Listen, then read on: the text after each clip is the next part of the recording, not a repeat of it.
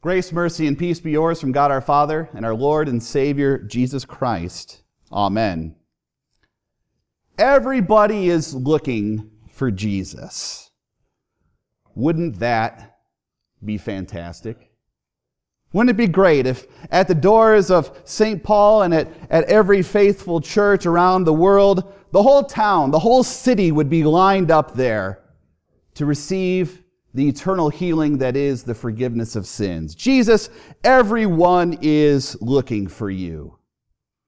And that's what happens when the gospel goes forth. When the people of God preach and teach and are living the gospel and letting their lights shine to all people, people come looking for Jesus. Sometimes they come looking for him for the wrong reasons. When Jesus had fed the 5,000, they, they wanted to make him king by force. They wanted Jesus because it was to their advantage. To feed them, to make things easier for them, to kick out the Romans, whatever it might be. These folks here gathered at the, the door of the house, the whole city there, that everyone was looking for them, looking for him the next day. Why? To be well, to be free of sicknesses like the fever that left Simon's mother in law, or to be freed from the oppression of a demon, of an evil spirit. Everyone's looking for you, but maybe for the wrong reasons. So Jesus had forced those demons to be silent so that everyone who would see and hear his great works would know as only he has the authority to speak. And when they come looking for him, he says, Let's go on to the next town. Let's move along. My work here is done. He says, I may preach there also. That is why I have come out. And he went through all of Galilee, preaching in their synagogues and casting out their demons. Jesus says, I must move on. I'm going to other cities, other towns, other places, other synagogues, other homes, other sick people, others who are oppressed by the power of sin and death and the devil. That is why I came out. We have to ask ourselves, what is exactly the that that he has come to accomplish? That is why I came out. What is that exactly, Jesus? Why have you come? And that's where it all starts to fit together. See what Jesus has been doing so far in the gospel according to St. Mark.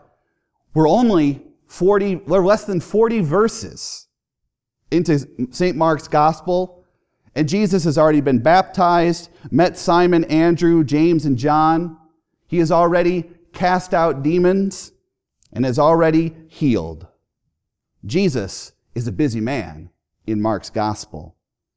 Immediately, Jesus left the synagogue because remember last week he had gone to the synagogue in Capernaum and he preached that day. And they were amazed at his preaching because it was one with authority, not as their scribes. And they were amazed at his preaching, his teaching, and that he cast out a demon. Right there in the middle of church, he silenced a demon and threw him out.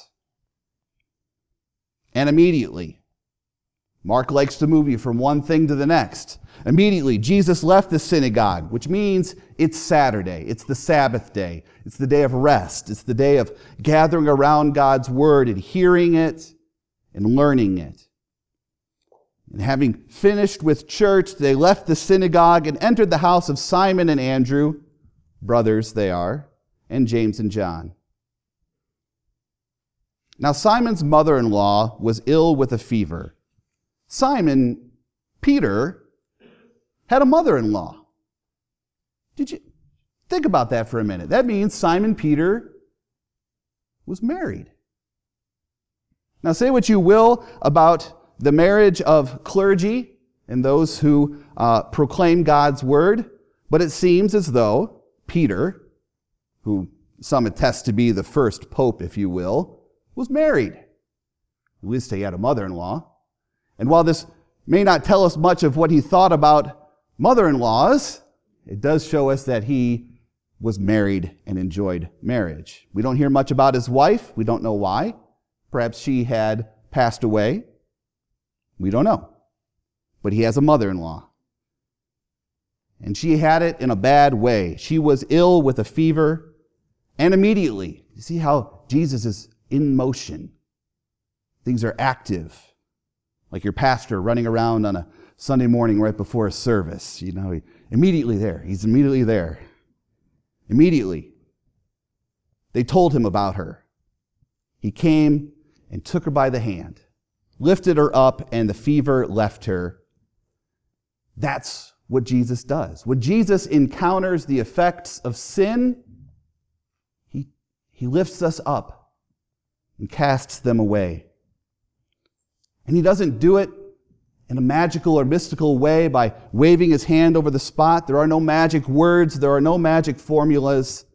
When Jesus confronts sin, he takes us by the hand. Jesus is a hands on kind of Savior, and he lifts us up.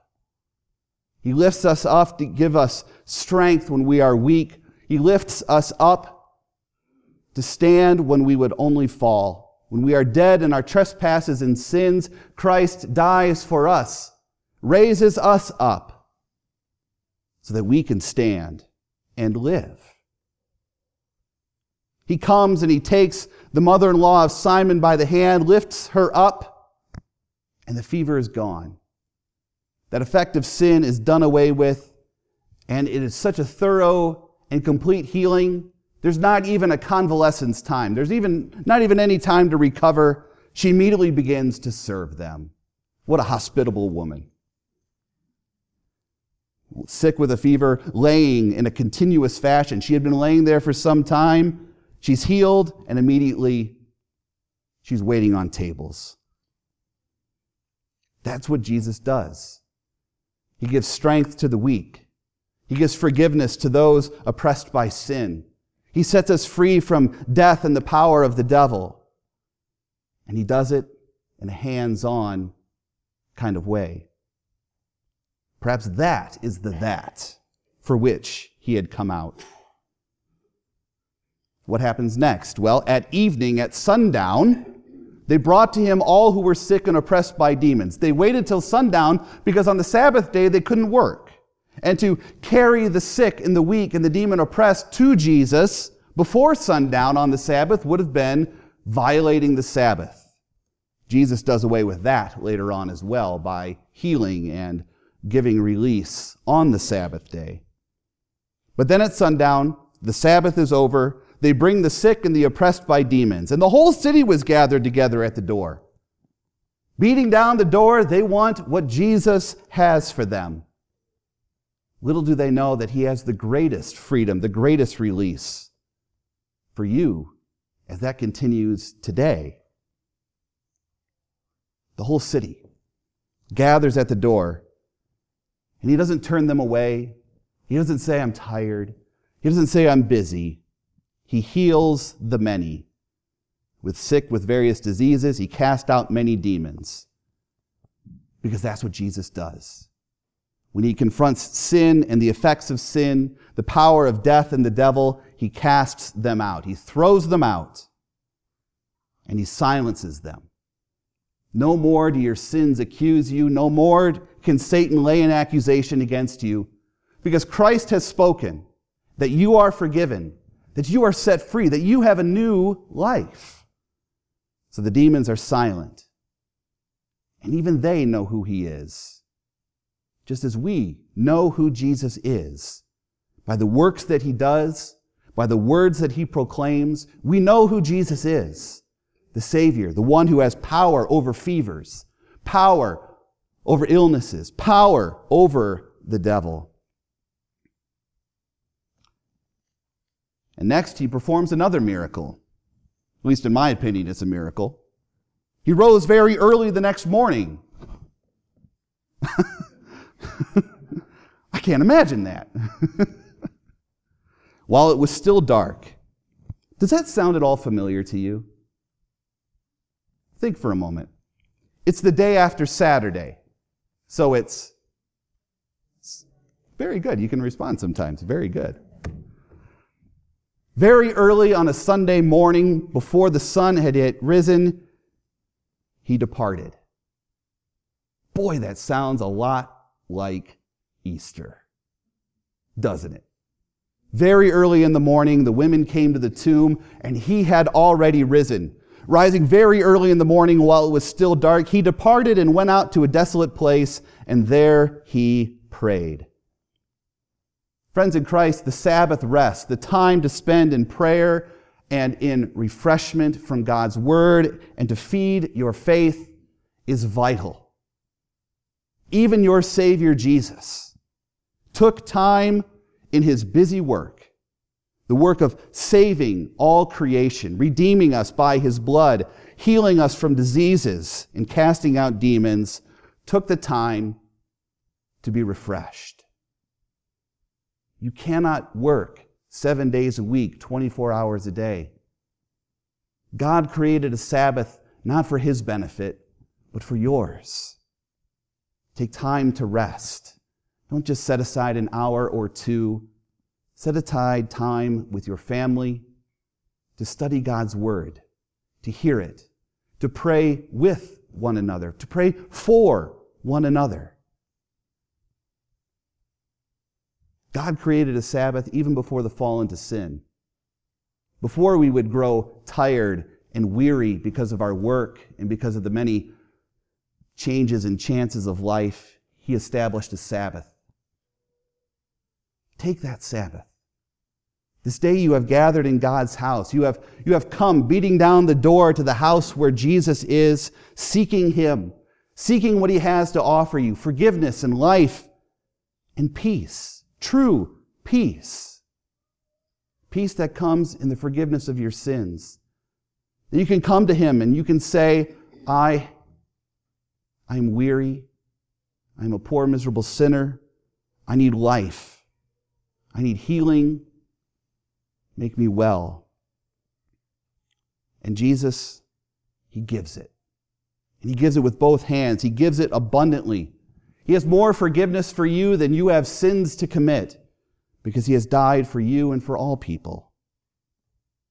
Yes, Jesus goes out to a desolate place and He prays. He prays to His Heavenly Father. You can pray to your Heavenly Father. I wonder what he asked for. I kind of brought that up with the kids. I wonder what he asked for. I don't know. Strength for another day? Healing for all people? Yes and yes. Some places in the gospel, we get a glimpse of exactly what Jesus said. He prays that we might be one even as the Father and He are one. He prays that we would not be lost or scattered by the attacks of the evil one. And Jesus still prays for us. Even today. He is our great high priest. He sits at the right hand of God the Father Almighty, and He and the Spirit intercede for us. For those times when you are weary, for those times when you are overcome by your sin, for those times when you feel unforgivable, Christ intercedes for you. When you don't have the words to pray, Christ still is praying. Your brothers and sisters in Christ are still praying. And sometimes the greatest prayer of all is simply God, I need you. Jesus went out to a place and prayed. Seems like it'd be a good idea. So we shall too. Simon and those who were with him went out looking for him. They found him and said, Everyone's looking for you. Let's go to the next town, for that is why I came out. The that, the why he came out, is for redemption. Redemption and refreshment for those who are weak and who are weary. Just as he said in Isaiah chapter 40. He gives power to the faint. To him who has no might, he increases strength. Even youths shall faint and be weary, and young men shall fall exhausted. But they who wait for the Lord shall renew their strength. They shall mount up with wings like eagles. They shall run and not be weary. They shall walk and not faint. That is the that for which Jesus came out. To give you legs to stand, to give you stamina to run the race. Not for a perishable wreath that St. Paul talks about, but for an imperishable wreath, for the crown of everlasting life. Christ has come out to give you strength and refreshment and redemption for each and every day of this life and for the life of the world to come. You shall mount up on wings like eagles. A familiar verse. Perhaps it's a confirmation verse. It's Julius's. It's familiar words, and they are comforting because he has come to give you strength for another day, for another week, for another battle, a battle that he has already won. He goes throughout all of Galilee, preaching in their synagogues and casting out their demons. He goes out to the small towns, to the little towns, to the little places, to the LaGranges, the Wellingtons, the Valley cities. He comes to where you are. He comes to your house. He comes to bring you healing and strength and refreshment. And here in God's house today, He is serving you. These are your gifts. This is your life. This is your forgiveness of all your sins. In the name of the Father, and of the Son, and of the Holy Spirit. Amen. And the peace which surpasses all understanding will guard your hearts and minds through Christ Jesus our Lord. Amen.